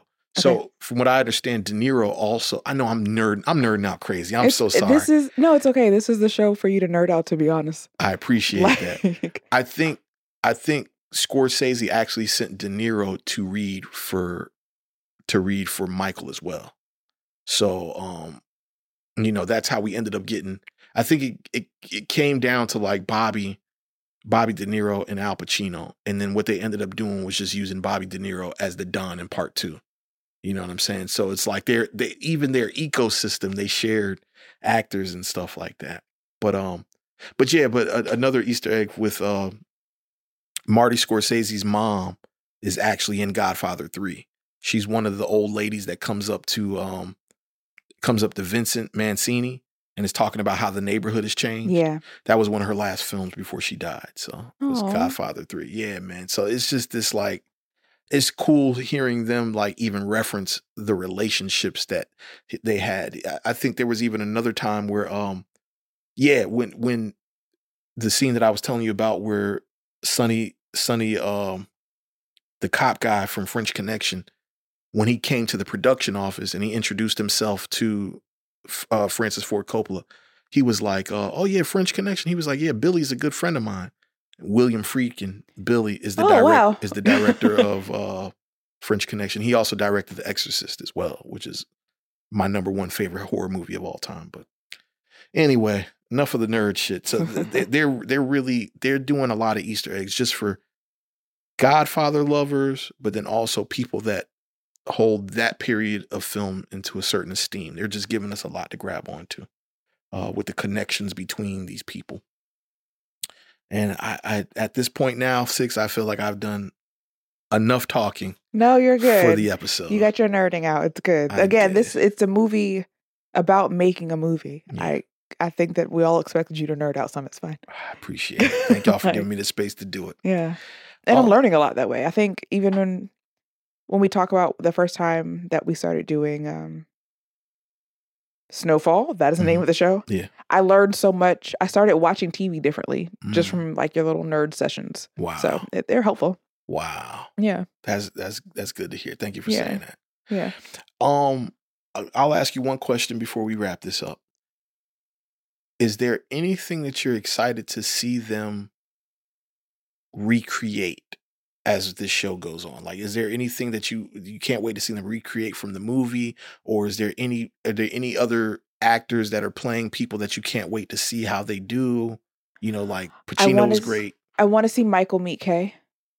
I would like to see what Mm. that looks like, what their chemistry was before, because it was it was underwhelming on screen, and and I I've always thought that was purposeful that he wasn't supposed to feel attracted to his wife in any way. Interesting. I don't feel like they had good. There was no sexual tension, chemistry. They didn't strike me as very much in love. Nothing. Interesting. So I'm interested to see if that was by design. Got it. Um, I just thought it was.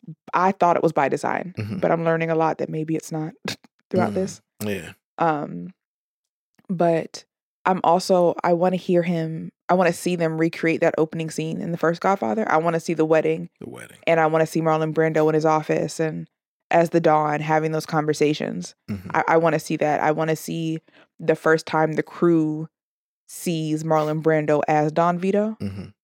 and if they all get mesmerized like everyone else did. Mm. Yeah. I you you know I have a feeling that's th- those are good. Those those are good. Those are good. Um, I have a feeling because they showed us something in in the scenes with Puzo and and Coppola, which they showed. Uh, if if you kind of watch Coppola cl- uh, like closely in episode two, he's kind of like taking an exacto knife and he's cutting out some pages. Yeah. So what he actually did was, and this is the first time I'd ever heard anybody doing anything like this, and I thought this is the most genius thing.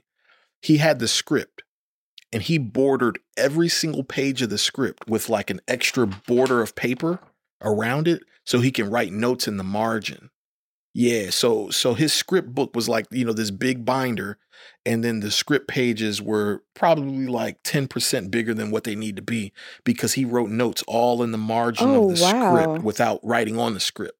So when you see him cutting with that exacto knife, that's what he's doing. He's cutting out pages to basically superimpose over each page of the script. Wow. Yeah, and um there's a there he made a very big deal out of the scene where Michael shoots Sollozzo and where they're talking about how making Clemenza Yes, I remember that. that that He drops up and why won't you drop it? Drop it. Why won't you drop it? Then he finally does, and we regain our trust, and then we know that he's transformed yes. into the Michael. Yeah. Yeah, I think I think that they're going to show us that because yeah, they got to because yeah. they made such a big deal about they it. made a big deal about it. And I think that's probably the moment. I, I feel like if I had to guess how they're going to use that, that's going to be the moment that shows us how extraordinary of an actor that Al Pacino is. Even though I don't think that, that scene is the one that makes him, No. Eh, but if you think about it, even in the film, that is the scene to that is the scene to me where he he becomes a more serious man now. And th- that's what they wanted. So Right. it worked. Because they said that's when the audience realized that he's made the change. Yeah, see, that, that's funny though because I'm gonna tell you, to me, in the original Godfather, the scene that actually where real where I realized he made the change hmm was in that hospital that, that we're, I was just tell, just telling you about. So you know, uh, Enzo comes up the stairs. The Michael realizes it's Enzo, and he's like, "Listen, you know, uh, Move my father. yeah." He was like, "We we we moved my father," which they did, and he was like, "I want you to wait for me outside. I'll be out there." So boom, he sends him outside. Enzo, you know, Enzo has this bouquet of flowers. Michael comes out. He throws the bouquet of flowers out of Enzo's hand, pops his collar up, Yeah. and he was like, "I want you to put your hands in your, pocket, like, you got a gun." Yeah. McCluskey's men comes past the precinct or come past the hospital. They see two guys that look like bodyguards. They keep it moving. When they leave, Enzo pulls out a cigarette with his lighter, like he's trying to light it. Yeah. Very shaky. And Michael just grabs it and he lights it and he realizes that his hands are not shaking. Yeah. To me, that was the moment. That was like- Really? for me. That was a filmmaker mind, but I see how how you got there. But that was a very. The, It's because you notice all those small things that filmmaker. Yeah. Right, right, right. And shout out to Bodega Bams, man. I remember Bodega Bams is another dude that really loves The Godfather. Mhm. But I remember like me and him had a specific conversation where we were talking about that scene and I and I broke it down to him. He was like, yo, anybody who knows who Bodega Bams is, he's the most Puerto Rican, like most Puerto Rican pride, like talks like a New York Puerto Rican you would oh expect. Like, yo, son, yo, that, the cool, coolest brother alive, man. Yeah. Shout out the the whole Tan Boys. But um, Bodega Bands is like, yo, son, I never looked at that scene like that. Yo, yeah. that shit crazy. You right. 'Cause- yeah, because you're right, but I've never. Yeah. So shout out to Bodega Bams, man. That was that was a moment for us, man. But um, yeah, that's that, man. In a nutshell, for me, I'm oh, I'm no, I didn't say the scene that I'm looking forward to. I, um, I hope they take us to Sicily. Yeah. I hope they take us to Sicily. Yeah. Yeah. And at least show us the green lighting of the second one. Yeah. I want to see how that's received. Yeah, I agree. I agree. And and just because we talked about him, I do want to see who plays John Cazal. Cazale. Cazale. Yeah. Sorry, I'm I, I I can't I don't know how to, which one's the proper. Well, I was saying Corleone until this came. Oh, I don't know why you were doing that. Fucking Francis Ford shut me down. He was like, Good. don't even know how to pronounce Corleone. They say Corleone. I was Like- like, fuck, that's me. But um, yeah, uh, I do want to see who they bring out to play John Cazale. So that's that on that. Yeah. Well, I think we gave him a good pod here, six. I think so too. Yeah, I'm looking forward to episode five. I hope this episode is Alexandra approved. Hope so. Hope so. I'm sure it will be. Yeah. Um, you want to give them our social six? Yes. On Instagram, we are Grams of Snow Pod. On Twitter, we are Grams of Snow. Mhm. Let me double check and make sure that I'm normally pretty confident in it, but right now I don't know why I'm not. Yeah, I feel like you're right, man. And I while- am. Instagram, Grams of Snow Pod. And on Twitter, we are Grams of Snow. There you go, man. Yes. And, please, guys, man, um, you know, interact with us, man. We're gonna try to, you know, bring you guys some more content and keep you, you know, embedded in this space. Um, I know not as many people are watching the offer as they were Snowfall. Yeah. and, you know, but uh, if you by chance listen to this and you know some other people that are into the offer, you know, please just slide in, you know, Yeah. slide them the little share, you know, hit the little share. Or if you want to start watching it. Yeah, or if you want to start watching it, man, because this is really a good show. Um, it's really a good show. It's a very friction frictionless show. Yes. You know, we've been covering a lot of stuff that And has I like, like, I need this kind of rest. Just- yeah, eh, This got a little bit of friction, but nothing like what we've been watching. yeah. so It's all we all know how it all ends. Yeah. so, yeah. So nothing too crazy gonna happen. right. So yeah, man, that's that on that. Uh, I guess until next week. In the mean, oh wait in a a, couple minute. days, Yeah, in a couple days. We Own This City. We Own This City episode three. Yep. Um, so you know, make sure that you're you're you're tuning into that.